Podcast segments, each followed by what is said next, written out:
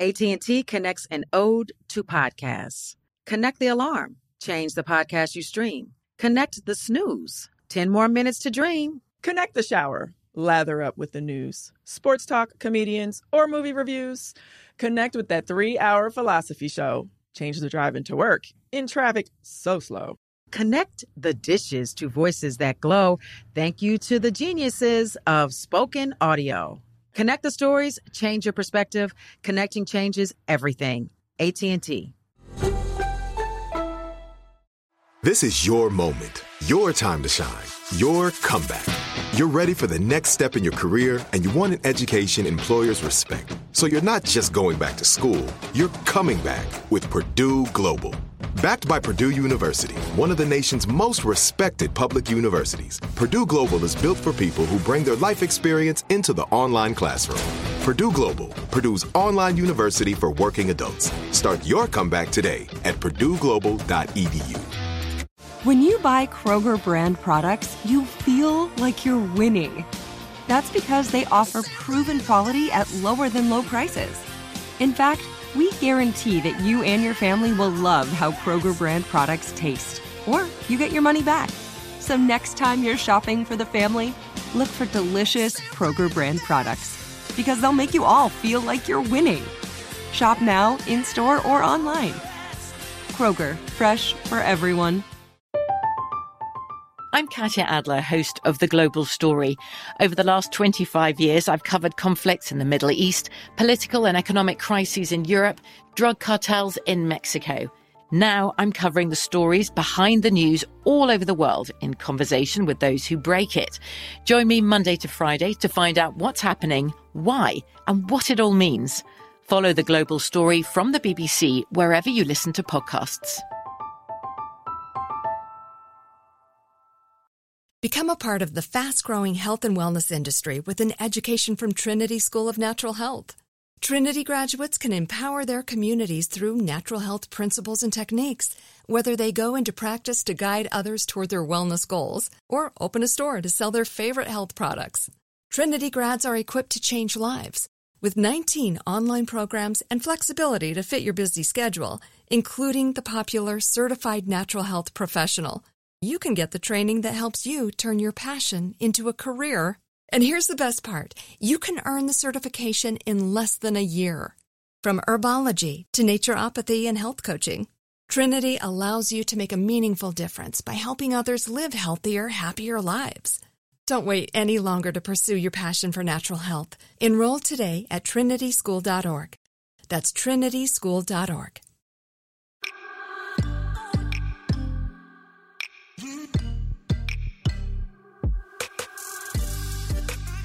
happy mess.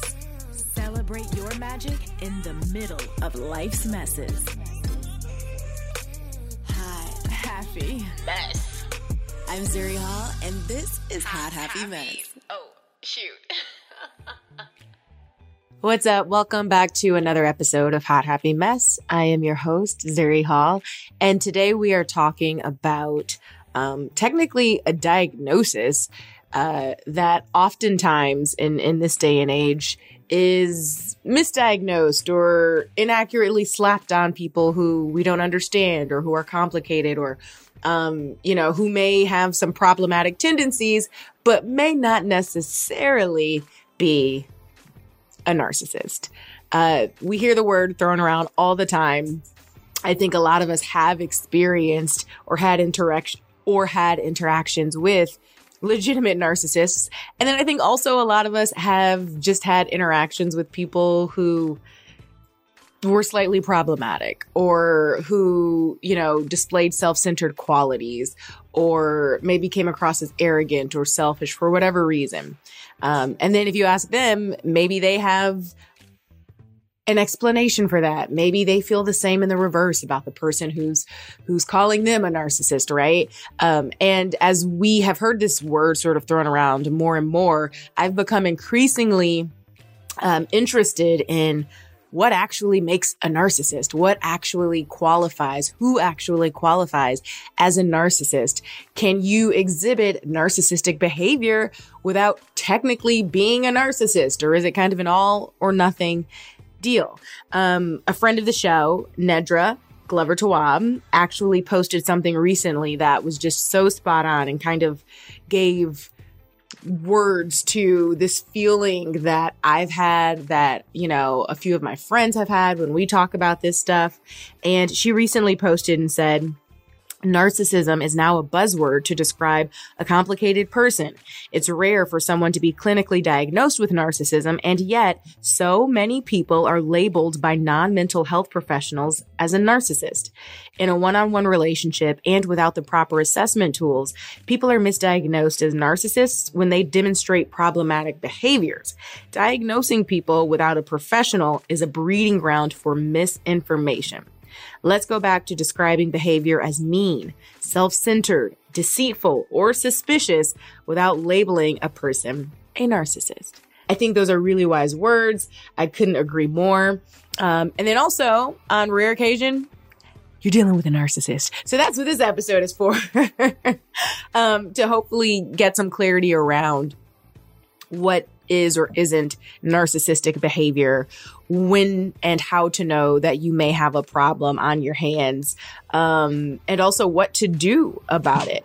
Uh, this episode is really interesting because it is a real woman, real story combined with um, some really impactful and helpful words of wisdom and education from a licensed marriage and family therapist. And what I find so interesting um, about you know, our conversation and about her story, which she was so vulnerable and open and sharing. And I'm really grateful for that is that she is a licensed marriage and family therapist and was also married to a narcissist. You know, I think that's a really, um, a really prime example of, you know, sometimes you just don't know or you don't realize until it's too late even when you might have the training, the education and or tools to identify problematic behavior like this, I hope that through listening, you have a little more compassion for yourself. If you feel like you're going through a similar situation or concerned that you might be, um, and that you have some takeaways. So we are going to dive right in. Shireen Pekar is a licensed marriage and family therapist in California and Florida. She's been practicing psychotherapy for over 10 years. Shireen brings a unique sense of warmth, optimism, awareness, and collaboration to her work with clients. And her areas of specialty include complex PTSD, divorce, and mindful parenting. Here we go. Shireen Pekar is a licensed marriage and family therapist in California and Florida. She's been practicing psychotherapy for over 10 years, and Shireen brings a unique sense of warmth, optimism, awareness, and collaboration to her work with clients. And her areas of specialty include complex PTSD, divorce, and mindful parenting. Welcome, Shireen. How are you? I'm well. Thank you so much. It's such a pleasure to be here with you, Zuri. Um, yeah, same here. Thank you so much for for joining us. Um, you know, to just dive right into the obvious with today's episode narcissism, narcissists. I think in this day and age, just speaking from my own perspective, the term gets thrown around so wildly, so loosely these days. If an ex breaks up with you, they're a narcissist. If you, if they're just like annoying or a little bit self-centered, they're a narcissist. If if they're yes enforcing boundaries sometimes. Sometimes they're healthy behaviors and they're a narcissist because they're not giving, you know, so it's just one of those things where I was like, I would love to sit down with a, a licensed therapist, a trained professional to help us figure out um, what a narcissist actually is, what the red flags are, um, and when we should also maybe be extending grace to the people in our lives or considering that something else might be going on. So I'm almost just as interested in figuring out who isn't a narcissist as fully understanding who is. Yes, yes. It's such a good question because it's so true that it's now the the word narcissist is being thrown out so much and it's like the modern day, oh, my ex was crazy kind of thing, you know, in those times when they just be like, oh, my ex was crazy. Now it's my ex is a narcissist. Um, so essentially, you know, narcissists, they, there, there are many traits that go into this personality. And, um, just that, that self-absorption or that selfishness is not exactly the only trait that we need to have in order to be able to call it clinically narcissistic personality disorder. So usually narcissists will have um, definitely this sense of difficulty or underdeveloped uh, empathy. You know, difficulty really truly empathizing with people, being able to put themselves in someone else's shoes to really feel what that person feels or to even experience, to, to even understand how their behavior is being experienced by someone else. That's one of the, the key ones. Um, there's entitlement. That's a big one. You know, I'm special. I'm sort of God's gift to the earth. I'm so great and that, all that. Um, grandiosity. Complex. Yes, yes, definitely. And that could be kind of overt or covert. It could mm. be, um, you know, an outward kind of grandiose presentation with "I'm so great, I'm so special," or it could be "I'm so special, but nobody sees it, nobody knows," you know. And, yeah, yeah. yeah. Oh, oh, okay. See, now I'm like so excited to talk yes, more. Yes, yes. Because you know we've all had our I won't say we all, but I many of us have had experiences uh, with narcissistic behavior. Uh, maybe at times displayed narcissistic behavior. Um, but what is really interesting to me about what you just said at the end there is um, sometimes the God complex or the, these ideas of grandeur aren't necessarily displayed to the outside world.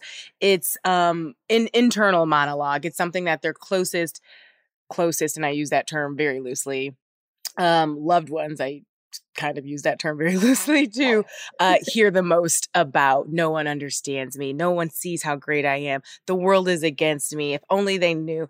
Um, and so when I, I started experiencing that once in a very casual dating situation, and I was so confused because I thought, okay, this guy is extremely handsome. He's very charming. He seems so emotionally intelligent. Our conversations are so deep. He's so smart. He's so um he's on it like he sees me he's he's very quick to mm-hmm. dissect and um he can read people very well and then as we continued to get to know each other these tiny little red flags started popping up where you know if there was an ex he had, it was their fault that things fell apart, even though, and I, I, won't get specific about the things, but everything he told me made it sound like it was very much his fault that that relationship ended.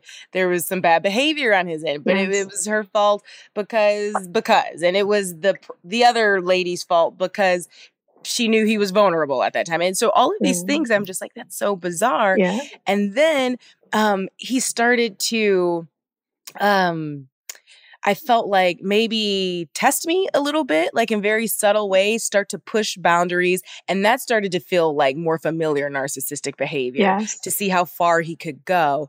Mm. And um, it never was overt or over the top or loud. We'd go out though, and as soon as we walked in, he had to find someone to to insult to me under his breath, and it was such a mm. turn off. Or oh god, that person like how unattractive are they? And I'm just like, this is so bizarre. Like that person is minding their business, eating lunch, and you just feel the need to quietly tear down people in any space you're in to sort of build yourself up. So I started talking to my therapist about it, and she's like, Have you heard of covert narcissism? yeah.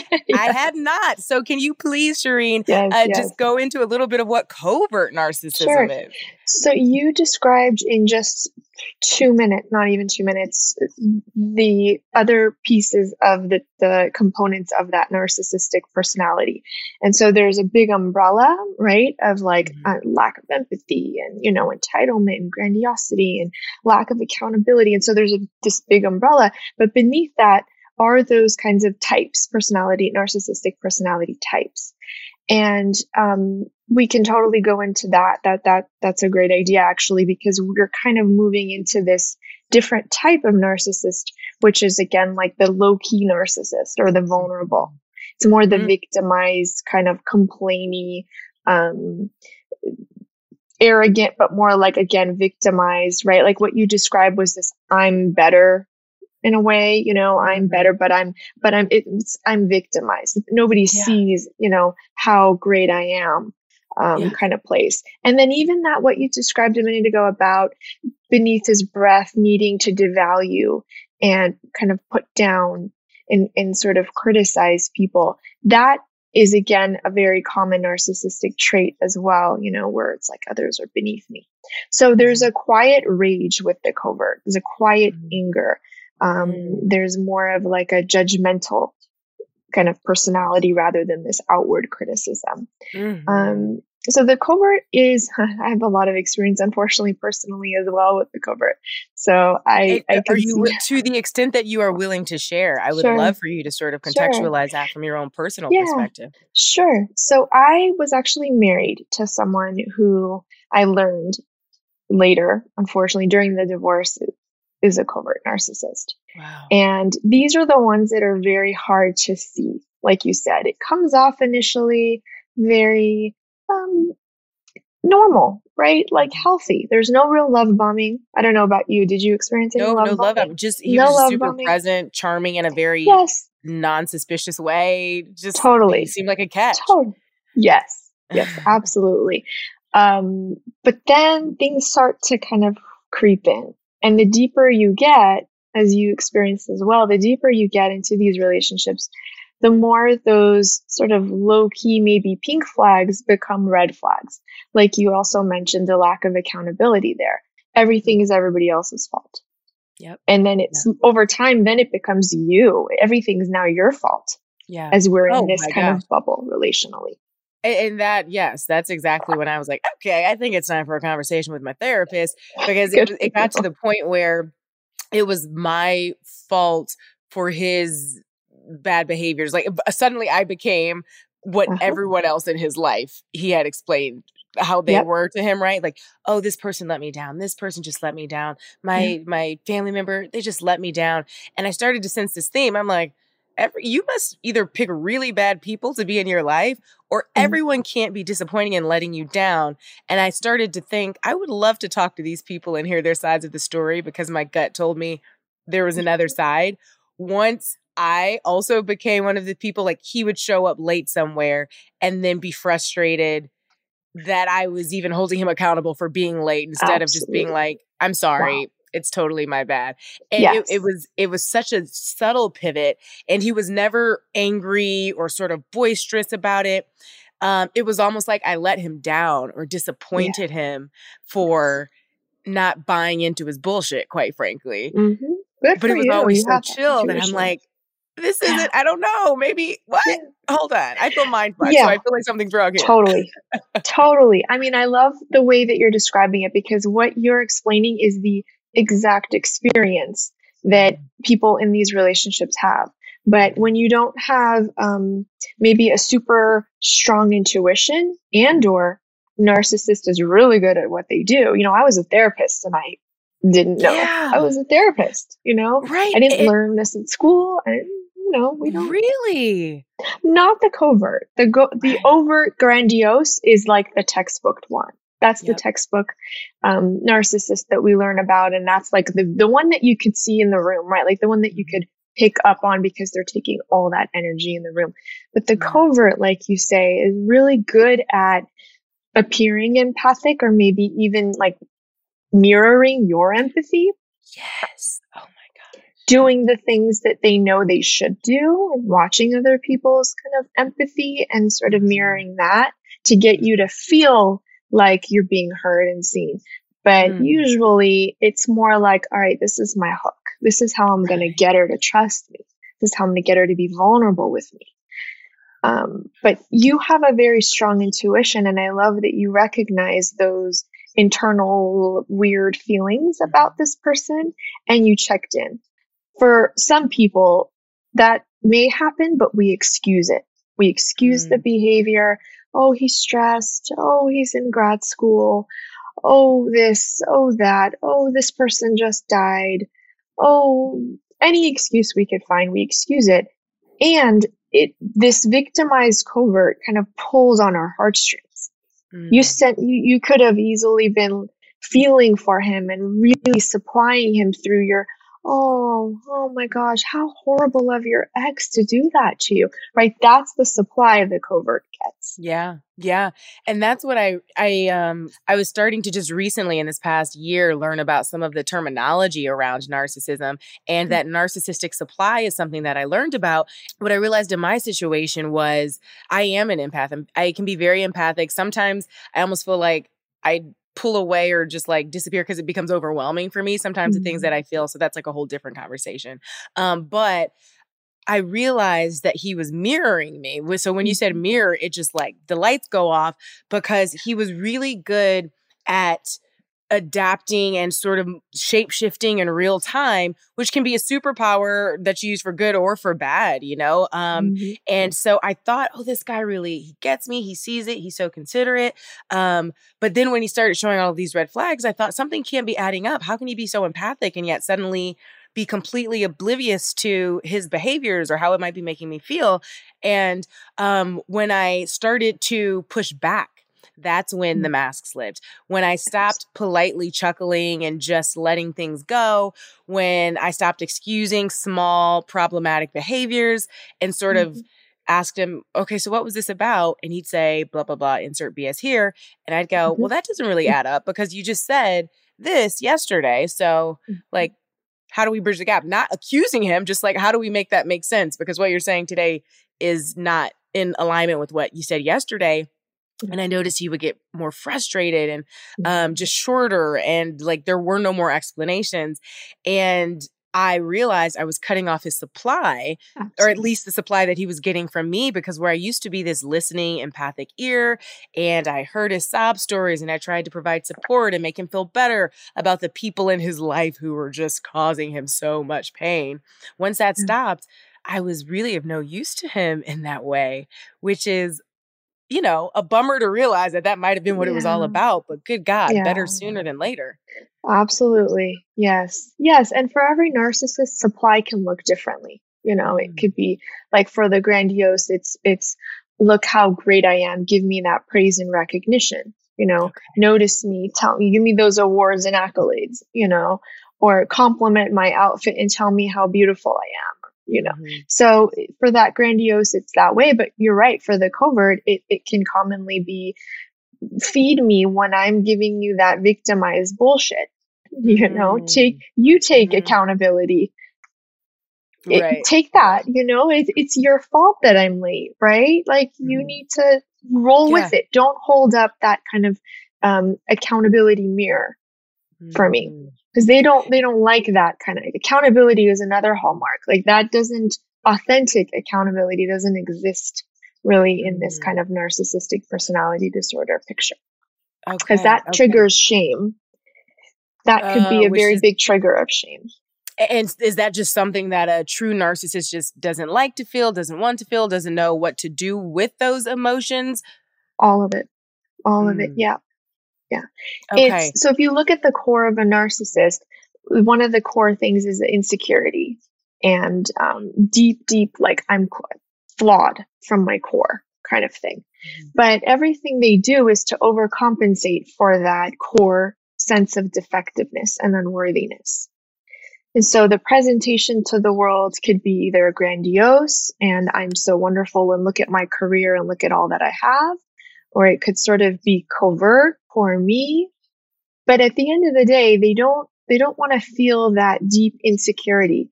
And if you point out things that may trigger that for them, and it very, very not not not even intentionally point out those things, right? Mistakes or you were late, right? It triggers a sense of shame. And when they feel shame, they feel angry. Mm. It's not like the healthy ability to hold doing things wrong, right? Mistakes or flaws. You know, the, mm-hmm. a healthy mm-hmm. kind of character can hold, our egos can hold when we make mistakes or when we do things wrong or when we're not perfect. But for a mm-hmm. narcissist, that's a really, that's a core wound that they're trying to kind of conceal through other overcompensation kind of things that they overcompensate through. Got Does it make sense? Absolutely. What really stuck out was, was when you said when a narcissist feels shame, they feel anger. It's yes. like they just have to rebuke it. They can't sit with it, accept it, say, I'm sorry, exactly. I hurt you, and mean it. Exactly. Mm, exactly. Okay. And, but sometimes it's tricky because we'll see, I have clients that I'll see and they'll say, well, but this person apologizes. And that's where it gets a little bit confusing for people because then they're like, well, they can apologize. They can say, I'm sorry for doing this or I'm sorry for being late.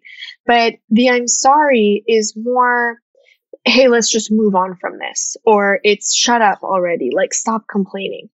or it's mm. i'm sorry but guess what i want this in half an hour and if i want this and i'm willing to do whatever it takes and that's fine i'll apologize to you right now because i know in half an hour i'm going to ask you for that Wow. So the apology so, is really just a trade. They're purchasing what they want with it. Exactly. It's self-serving. Mm, okay. Um, it's not it real. it's not you know, real. It's, it's not, not real. a real a real apology is like I'm sorry I did this. I want to hear about your experience of how my behavior affected you, right? One that's one thing narcissists can't hold. Um, let's talk about how we can make amends and, and, how I can make amends and change my behavior. Here's what I'm doing. And mm-hmm. ultimately, it's not doing it over and over like the narcissistic person does. Mm, it's just okay. apology. Okay, in five minutes, I'm going to do that again to you. Right. Right. Is it possible for us as humans, as people, to display narcissistic behaviors every now and then, have a narcissistic moment without being labeled or defined as a narcissist, like a card carrying member? Oh, God. A membership no one wants to have. right. yes. Um, I'd say that narcissistic personality, again, is a compilation of many, many traits, and it's on a spectrum. And we can show up, for example, if someone criticizes you, you're going to kind of get defensive, right? And that is a mm-hmm. common narcissistic behavior as well to get defensive. But we can, you know, first of all, we don't have all of those characteristics or majority of them. Mm-hmm. Narcissists need to have like 10 of 13 uh, mm, uh, traits. Okay. Oh, okay. So that's interesting. There is truly like a scale or a, sort of a yes. system to and if you have enough identifying markers, that's when exactly. the label will come in. Exactly. And the the thing is too, diagnostically as a therapist, the issue is that we can't really diagnose someone with NPD unless they show up and they're like, here are here are the, the issues in my life as a result of my behaviors for example, or as a result of my characteristics. And narcissists don't do that. You know, I was going to say, wouldn't a narcissist yeah. not even be able to show up and say that? Most of the time, you know, yeah. but sometimes we'll find people who maybe can can say, "Oh yeah, I am kind of self-absorbed, and I do, I can kind of show up entitled and." and um, am kind of perfectionistic and, and maybe a little controlling and i do need a lot of approval I do seek a lot of approval and praise and recognition on a regular basis. And, but maybe they have empathy, right? Mm-hmm. So it, it's, it's the, first, again, it's the spectrum and it's the number of traits. Okay. And the intensity of those traits, right? The super okay. intense is more like even on the border of a antisocial kind of sociopath so it mm. starts with sort of like general maybe traits here and there. Maybe there's a there's a bit of um Dr. Ramani calls the benign uh, narcissist, the one that just kind of needs the attention, but they're not right. going to abuse you or get rageful maybe at you or, you know, do any of that. They just need that attention. And so there are more like benign types, and then there are more like malignant, really sociopathic, harmful, malicious types. And so it's on that spectrum where we okay. fall. But usually, um, I have to add too that when we have been in a narcissistic abuse relationship, especially long term, we can kind of look and act like narcissists do. Mm. And that that's a kind of a trauma response. Wow. So start to really emulate some of the behaviors that we've been seeing and or experiencing for however many months or years or decades. Sure, sure. It affects us. You know, being in these relationships, they really they cut us off from our true selves and our true ability to be empathic. Because if mm-hmm. you've been in this relationship for years and years, it's like you run out of that energy. You go into kind of more of a self-preservation mode, and that can totally look uh, selfish and you know not caring about others' needs or maybe even in your fight response, you know, can be kind of mean, you know, and mm. maybe critical. So we can kind of look like that when we've been in this kind of PTSD state for a Got long it. time. And again, it's self preservation. It's not a, a, core kind of dynamic internally for us. It's just right. how we've learned to survive in survive. these relationships. Yeah. Wow. Okay. Okay.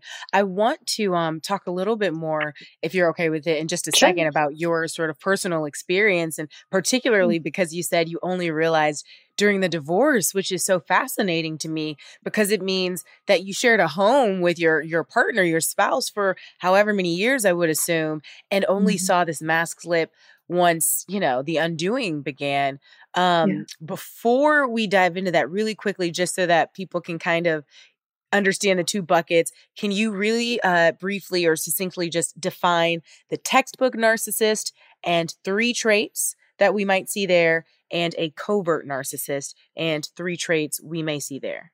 Sure. So with the grandiose, there's um, there's more. Okay, so the general as well, or just the grandiose and covert? Oh, the kind wait. of core traits, right? Because remember, there's that umbrella. Okay. well, like, there's so many have, narcissists. Where do you want me to start? The, yeah, no, no. Um, the general umbrella of narcissistic core traits is real quick um, self absorbed, entitled, demeaning, demanding, distrustful, perfectionistic, um, kind of snobbish, special, right? Needs recognition and approval constantly, unempathic, um, unremorseful, compulsive, maybe even sort of emotionally detached, right? That's common. So that's kind of like big umbrella. But then when we look at grandiose, we have to hone in more on that um, kind of grandiosity, right? I'm so great. I'm so wonderful, uh, super successful. They usually look like presented beautifully, perfectly, um, very superficial, uh, everything's sort of perfect. Think uh, Meryl Streep in The Devil Wears Prada, right? Mm, that kind of, mm-hmm. I'm so wonderful and great. Don't you know who I am? Kind of thing. Right. The covert is more like the victimized, anxious, depressed, um, not grandiosity at all. More again like a hypersensitive, um, complainy. There's more like a quiet passive aggressiveness uh, silent treatment's very popular with this kind of type, um, resentful, poor me kind of thing. Yeah, what was so that's that Gosh, kind. Yeah. yeah, exactly. And then there are there are many more, and then there's that mixed bag that has maybe a component of the covert and maybe a bit of the grandiose at times, depending on how well, like you know, how their life's going, how much things are going their way. Okay. So if you'd like, we can go into each type or we can just skip. Yeah, I mean, I, absolutely. That, that's what we're yeah. here for. I would love to okay. have that breakdown. Okay. All right. So the next type that's at the um, the end of the spectrum is the malignant, and that is where it can start to kind of look like a sociopathic, very manipulative, malicious, power driven kind of person. They they have more of that like willful disregard for people. Empathy mm. can be turned on or turned off, right? So it's mm. very, it's conscious, a little more conscious, right? There's a callousness to them. There's a real lack of guilt. And there may be more awareness to their behaviors than the other kind of narcissists. Um, these are more like aggressive, abusive, rageful, uh, vindictive, punitive. They're very, very controlling, bully, um, these are the bad guys of, in the movie. These, these, are the, these are the bad guys. These are the villains, but they're but but see, initially they're not. You know, initially mm. this one's the kind that could really turn on the the charm and the the charisma and the confidence, and they're very strong and like kind of intent that you'll get intense love bombing.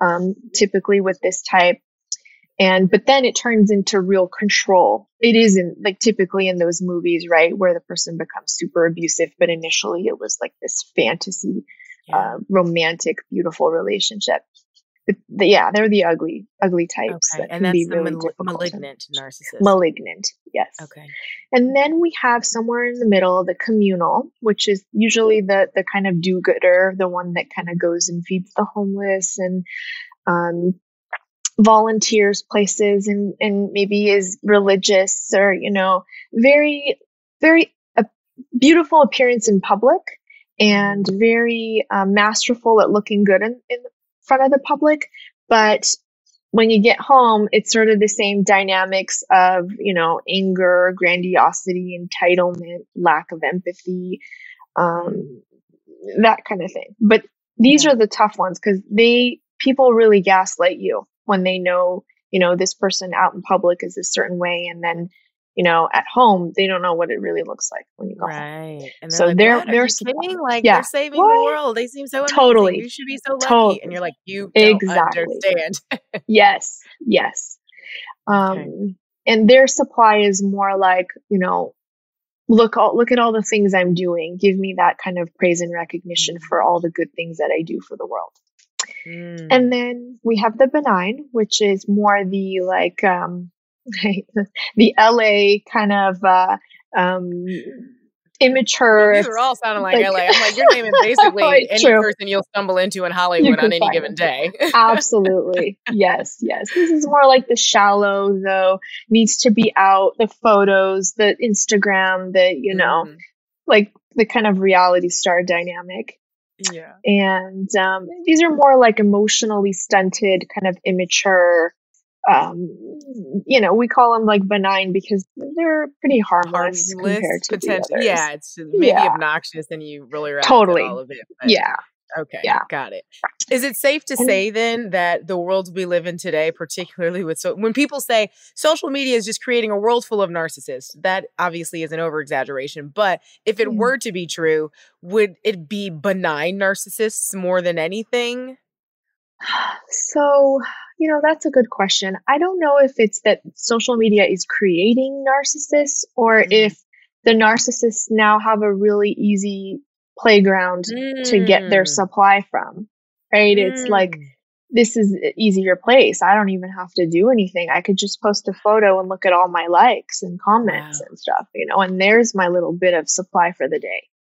Got it. So, okay, you know, really I don't know. I don't know. Shift in perspective. Yeah. Yeah, I, am inclined to agree with you there. Um, with with the the social media stuff and the, the benign narcissists and all of all of these things, uh, maybe you look up one day and realize, oh my god, like I'm checking some of these boxes. Eh, I don't think I want to be this way. Like I don't I didn't realize I was coming across this way. Is there mm-hmm. such a thing as a reformed narcissist? Is that a possible thing or is this one of those things where once you get slapped with that label, it's like I'm oh. I'm an addict all my life. Once I've I've oh. realized I have this struggle this struggle, I'll always be an addict, but I can be one sure. who's sober. Is that how it is with narcissism? This is a really tough question to answer and and I hear and from a variety of places this is why it kind of gets a little tough for me because I have my mind goes in different areas, right? My my mind initially goes to, well, here's a very dangerous area to say yes to or no to, right? Because if I say yes, a lot of those drivers out there who are dealing with narcissists then have a little hope that if I just get this person into therapy or if I just tell them about how their behavior affects me, they'll they can change right? right? And sometimes the answer is yes, and sometimes it's no. So okay. that's sort of my first reservation to saying okay. yes, because we have to be very careful. People in these relationships, they already have hope that mm. maybe we can have those really great moments again, right? Because mm. when you, when you think about relationships with narcissists, typically it's really, when it's good, it's really, really good. And when it's mm. bad, it's really, really bad. And having ha- said that myself to people when I was in it and I hear it now, I'm like, oh my gosh, this is what we're dealing with, right? Yeah. So in those moments when things are good, you have hope that it could always be this way. And you just really desperately want it to be that way because you have evidence it's that way. Like, what do you mean? Like, I, it's not that it's potential. Like, I, I see it, I experience it when it's really good. So not only that, but also the narcissist gives you that hope that if you didn't just blah, blah, blah, I wouldn't yell at you like this. Mm. If you were just more grateful, you know, I would, I would stay. It's your fault that I'm leaving. You know, that kind of, I don't know. Those are the exact words, but they, they make you feel like if you were just different, then everything would be okay. Things would wow. be good all the time. So that's why I'm hesitant to say yes, because there's a there's a dangerousness to saying yes for survivors. It's really a case by case basis. Um, but two, you know, I, I, have colleagues like in our world that I work with and uh, consult with, and some of them say absolutely not, no hope, you know, and some of them say, well, maybe, you know, if we have enough leverage. So if the narcissistic person doesn't want to get divorced because it makes them look bad to the public, well, we could say, you know, we could kind of work on that. And, and there's, there may be more to work through here because they don't want to lose this other thing, you know? So it's not that they don't want to lose the partner per se. They don't want to lose face in front of the world. the and so exactly. And so we can kind of work and play on that. If there is still leverage, then maybe. But if there isn't leverage and the narcissist has like discarded you and devalued you, we can't create any kind of change because they don't care to change. This is it. Your moment. This is your time to make your comeback with Purdue Global. When you come back with a Purdue Global degree, you create opportunity for yourself, your family, and your future. It's a degree you can be proud of, a degree that employers will trust and respect. Purdue Global offers working adults like you over 175 flexible degree programs to meet your specific career goals. These include associate, bachelor's, master's, and doctoral degrees and certificates. Purdue Global degree programs range from nursing to business to communication and more. Whatever your interest, we have the degree that will move you forward. You have the knowledge, you have the experience. Now it's time to get credit for the work you've done and earn the recognition you deserve with Purdue Global, Purdue's online university for working adults. You know you're worth it. We do too. So don't wait another second to get the degree that will take your career to the next level. Start your comeback today at purdueglobal.edu. It took 11 years to get to this sale. The Knix anniversary sale is on now at knix.com. Celebrate the intimate apparel company that has reinvented products for real life with one of Knix's biggest sales of the year. Get 30% off all leak-proof apparel from the number one leak-proof brand in North America, including period underwear, swimwear, activewear, and more. Millions of people have made the switch to Knix leak-proof underwear, and there's never been a better time for you to try. Save 30% on super comfortable, machine washable, and great looking underwear that's perfect for periods and light bladder leaks. Choose from a variety of colors, styles, and sizes, from extra small to 4XL. You can even match your leak proof underwear with an incredibly supportive and comfortable Knix wireless bra. Don't miss this chance to stock up on your Knix favorites or try something new. It only happens once a year at Knix.com. That's KNIX.com for the Knix anniversary sale. Hurry, the sale ends on Monday, May 13th. Go to Knix.com. That's KNIX.com. I'm Katya Adler, host of The Global Story. Over the last 25 years, I've covered conflicts in the Middle East, political and economic crises in Europe, drug cartels in Mexico. Now I'm covering the stories behind the news all over the world in conversation with those who break it. Join me Monday to Friday to find out what's happening, why, and what it all means. Follow The Global Story from the BBC wherever you listen to podcasts.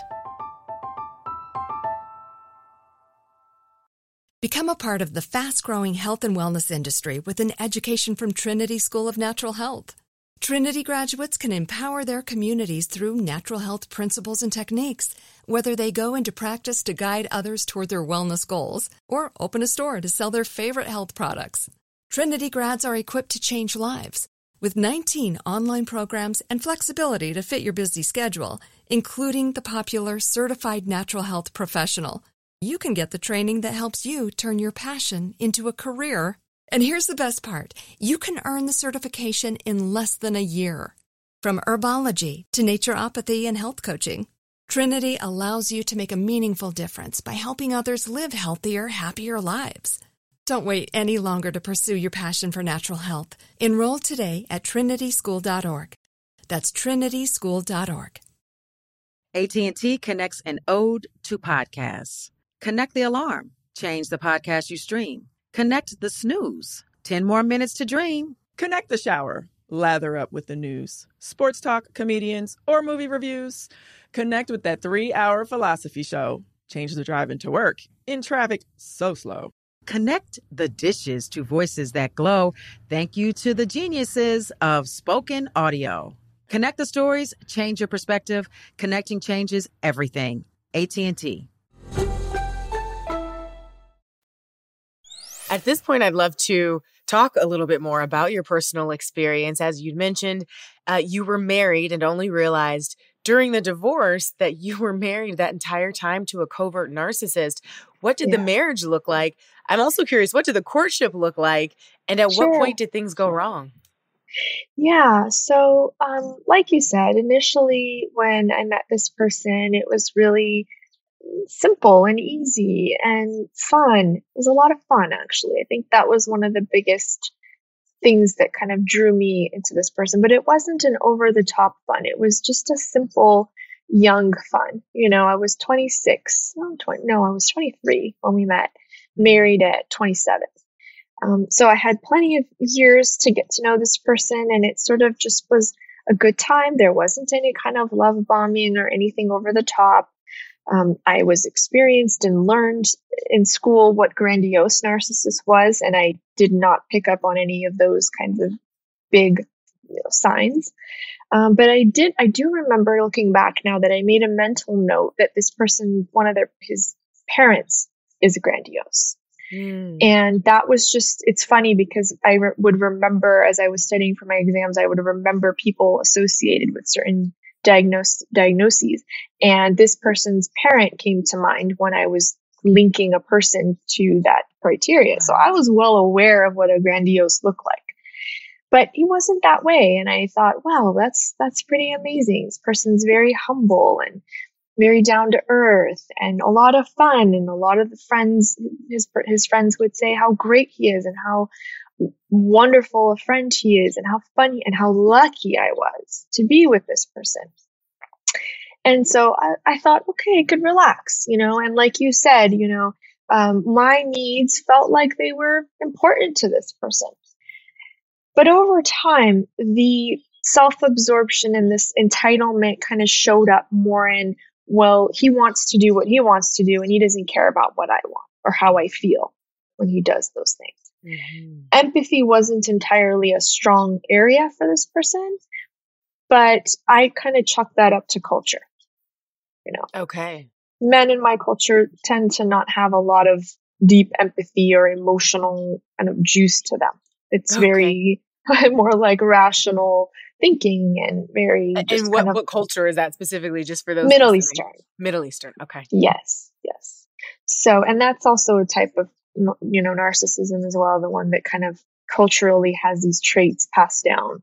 Mm. So I kind of excused it. And there's, that's where the excusing started to come up. And I didn't experience any kind of rage or real big anger with me, but I saw one really big experience with him and someone else. Mm-hmm. And again, I excused it. And the deeper you're in it, you know, years and years in it, the more you tend to excuse, right? Because you've invested.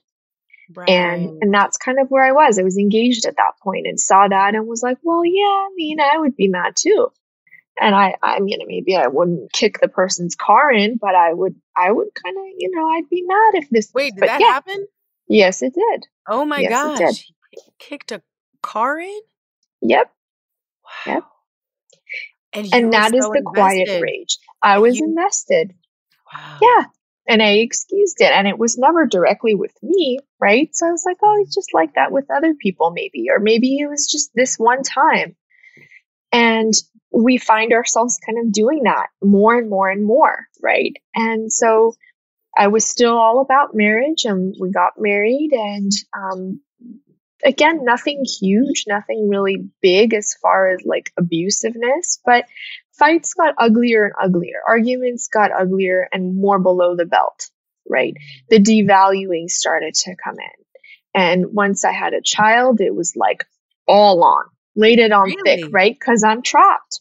Yeah. Oh my gosh. What an interesting point, though. The children come in the picture. Now you're definitely not going anywhere. So that mask yes. can just come all the way off. You're stuck. It sure can. It sure can. And so I got it then from this person as well as the grandiose mother.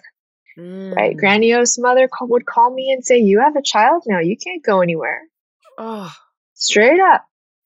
You know. Shireen, what did that feel like to you? Like, at what point did you realize, holy crap, I'm screwed? Yeah. Like, I've yeah. got a problem on my hands. Yeah. When, when yeah. did that light go off? As soon as the baby came and the, the conflict became bigger and bigger, and it was like, wow, this isn't just with me now. You know, Yeah. during the marriage, maybe here and there it would show up, but it was less and less because I was supplying him.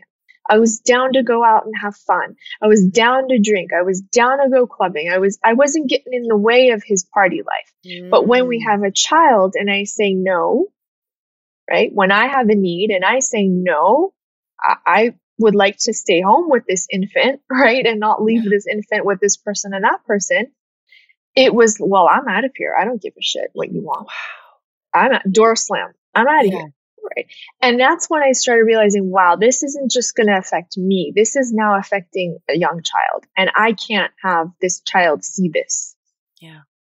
Yeah. And so that's when I started to go, okay, well, maybe, you know, like every other survivor, I first said, all right, well, maybe it's me. Maybe I need to change. Maybe I need to do, look better, or maybe I need to give more attention to him, or maybe, right? So you go inward and you think it's you.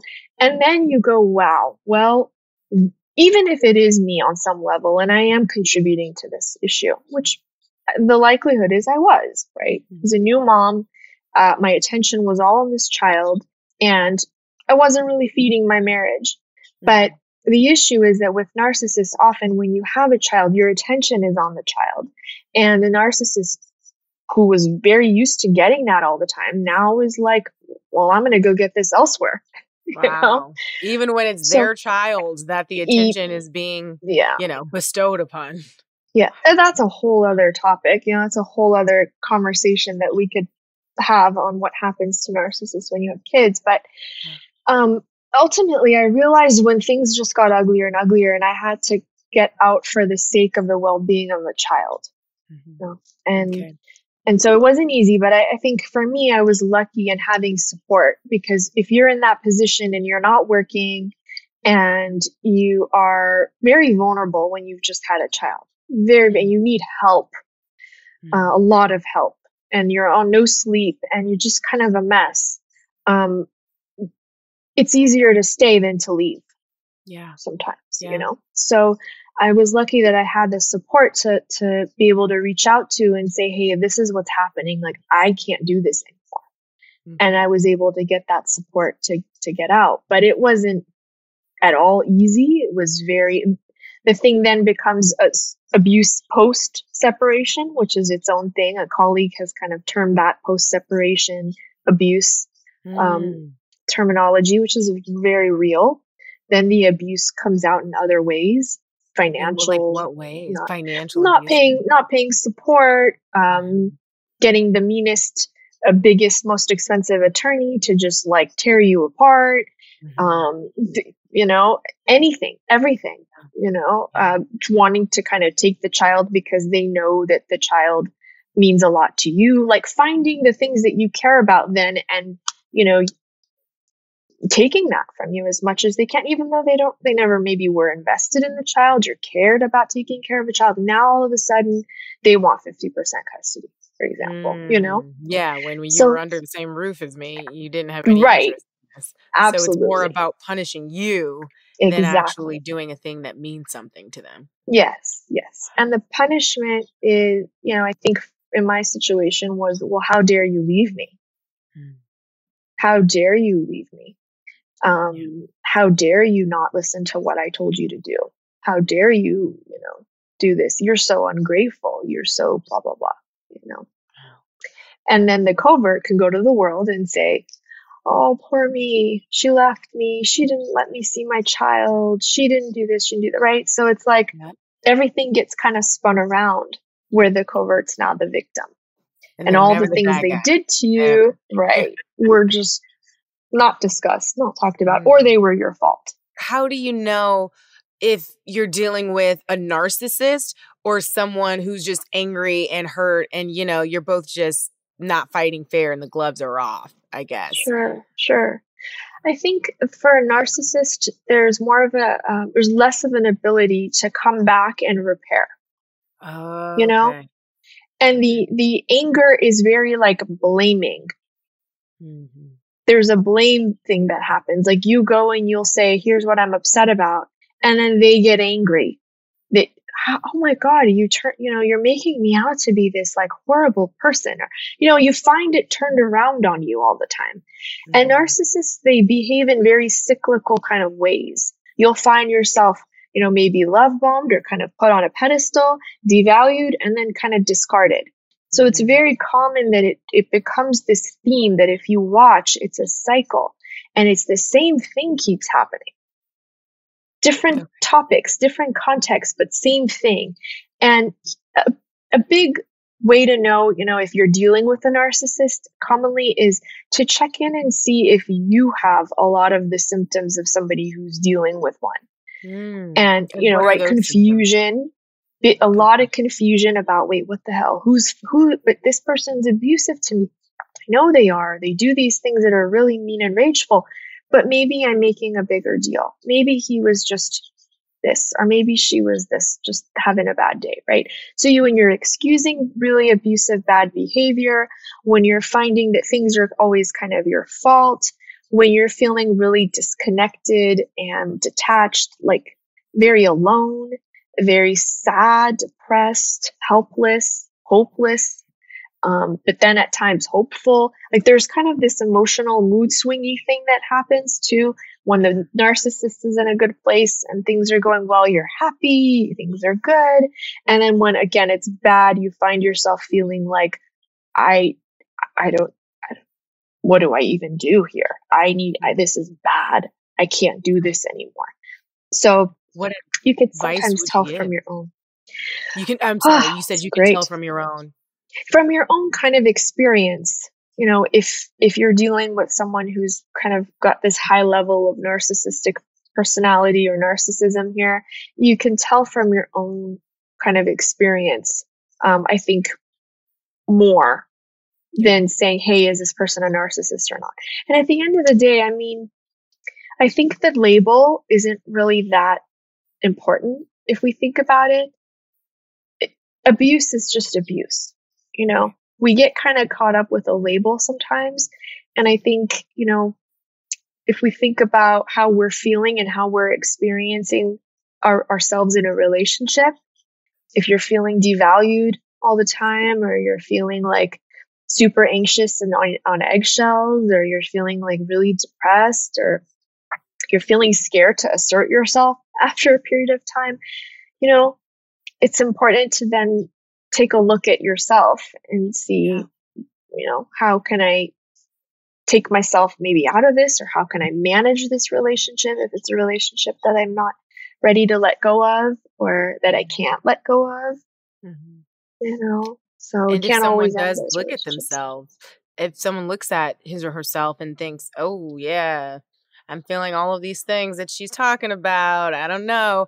And and you realize I think I am with a narcissistic partner what advice do you give? Like, is it always leave no matter what? Is there even a mm. world in which conversations can be had to remedy the situation and stay in the relationship? Like, what should we do if we feel like we're in a well, relationship with a narcissist?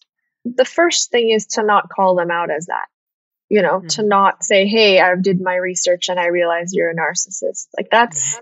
that's never going to go well ever ever. You're gonna find it switching around on you real quick. Mm-hmm. so um, i'd say educate yourself.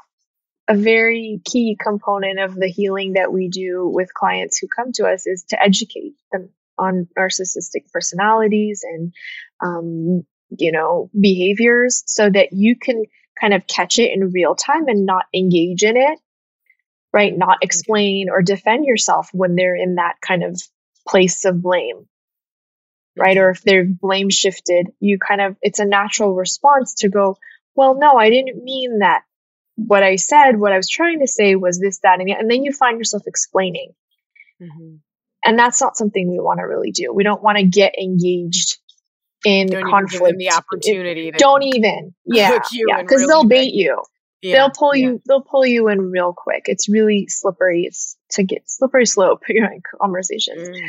um, the other thing is to really accept radically accept what you have mm. what you have is someone who maybe at times is going to be really nice and really kind and maybe really sweet and it's going to be exactly what you want and other times it's going to be really horrible And so if you can just accept that this is what it is and that there is nothing you can do to change that, then grief is going to come up, of course, naturally. You're going to start to feel really sad and really upset. Yeah. Because the vision of what you thought is not what it is. Not the case. Radical so, acceptance. Yeah, wow. radically accept what you have, right? This is what it is. Okay. Um, if there's kind of this component of hope or fear, that's what tends to keep us in these relationships, right? Hope Mm-hmm. or fear. Um, and you know, you want to take a look at that. You know, what what am I hoping for here? I can't hope anymore. I got to let go of that hope. So again, the first step is education. Um, another big thing is to have support, to have people who hear you, who understand you, who validate you. Validation is really big, really, really big. And people who So you gaslight don't you. feel like you're losing your mind when you're being gaslit. Exactly. Yes, exactly. Okay. And people who don't say, well, maybe if you did go, you know, say this nicer to this person, that they wouldn't do. I mean, that really feeds the self blame Mhm. that we already feel in these relationships. So I'd say, you know, educate yourself, get support. If you can, therapy is really, really helpful in managing these relationships. And again, no, we can't always leave them. These are not always, you know, it might be your boss, it might be your colleague, it might be siblings, parents, you know, people we may not be ready to leave and we may never, and you don't always have to. so this is all really great information. You know you kind of touched on this uh, some of the things that you could consider doing if you realize you're dating um, or married to a narcissist. For this week's party trick can you give us three things to accept about the narcissist in your life whether it's you know a lover a friend a, you know potential partner what do we have to accept Nothing you do can change them. Okay. Mhm. It's not your fault. And you can still find happiness and connection through other relationships. All of your efforts need not be poured into trying to get it here. Mm, okay, really great. Is closure important when dealing with a narcissist? When it's time to walk away? We have the letter to my narcissistic ex as sort of an, an outlet, a therapeutic outlet. Sure, it is, but we have to be careful to not send it because it's just hit gonna, we're not gonna get what we want or need. I know, I know. Send it to a friend, send it to yourself, um, you know, process it in your therapy, but no, no, don't wanna, don't, the closure's not gonna come from them. And it Yeah. never really needs to. It's enough to come from yourself, to give yourself that validation in that what your, your truth is real Yeah. and what you experienced is real and you can validate that with yourself and or with the people in your life who who believe you who are on your side Right. so narcissist is only on their own side Okay. so one man team there One man team, one man band, very toxic. Yeah. If Yeah. if people are looking for more resources, uh, if they want to learn, if they want to work on themselves, if if they want to figure out how to navigate um, potentially a narcissistic partner or relationship, where can they go? What should what first steps would you recommend we take? I would recommend dr ramani's youtube channel it is wonderful and it's a really great place to educate yourself i have a lot of clients that will i'll redirect to her youtube for education and for some knowledge and good tips too she offers it's like the next best thing to therapy i'd say Okay. So that's a And really that's Ramani? important space. how do you spell Ramani? Dr. Ramani, R A M A N I. Okay. And She's people, an expert. If they want to follow you or or maybe Sure. um, Sure, reach out to you if they're yeah. in California or Florida for a session. Yeah, absolutely. So we do see clients in California or Florida um, for therapy, but we offer international coaching. So narcissistic abuse coaching is also something we can do. And we, we tend to stay present focused with coaching more like, here's what you can do. Here's where maybe you're supplying the person and maybe we could kind of pull back on that.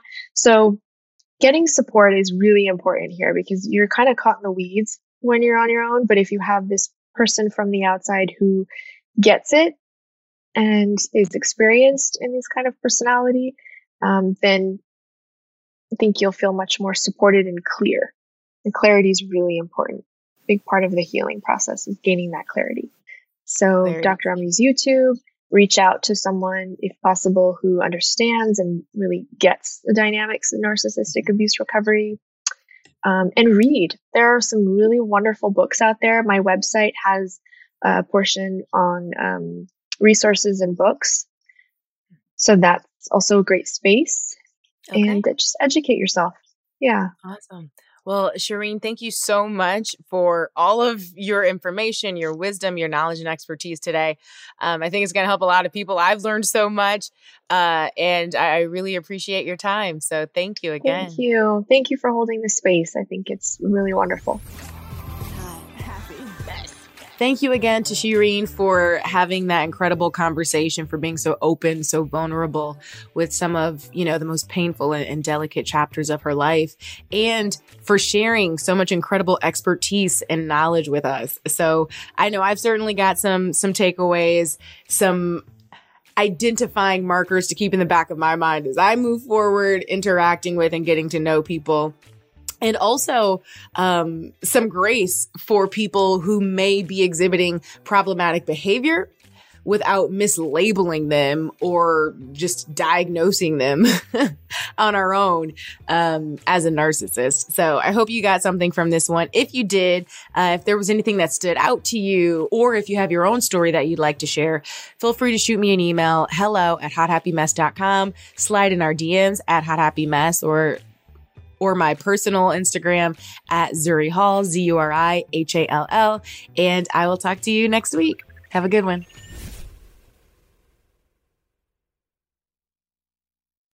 Become a part of the fast growing health and wellness industry with an education from Trinity School of Natural Health. Trinity graduates can empower their communities through natural health principles and techniques, whether they go into practice to guide others toward their wellness goals or open a store to sell their favorite health products. Trinity grads are equipped to change lives.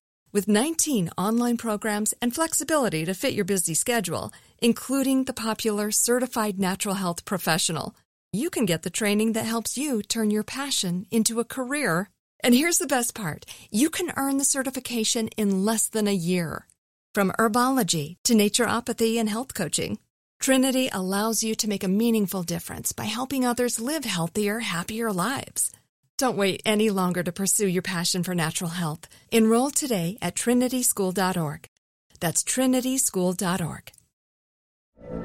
From BBC Radio 4, Britain's biggest paranormal podcast is going on a road trip. I thought in that moment, oh my God, we've summoned something from this board. This is Uncanny USA. He says, Somebody's in the house, and I screamed. Listen to Uncanny USA wherever you get your BBC podcasts, if you dare.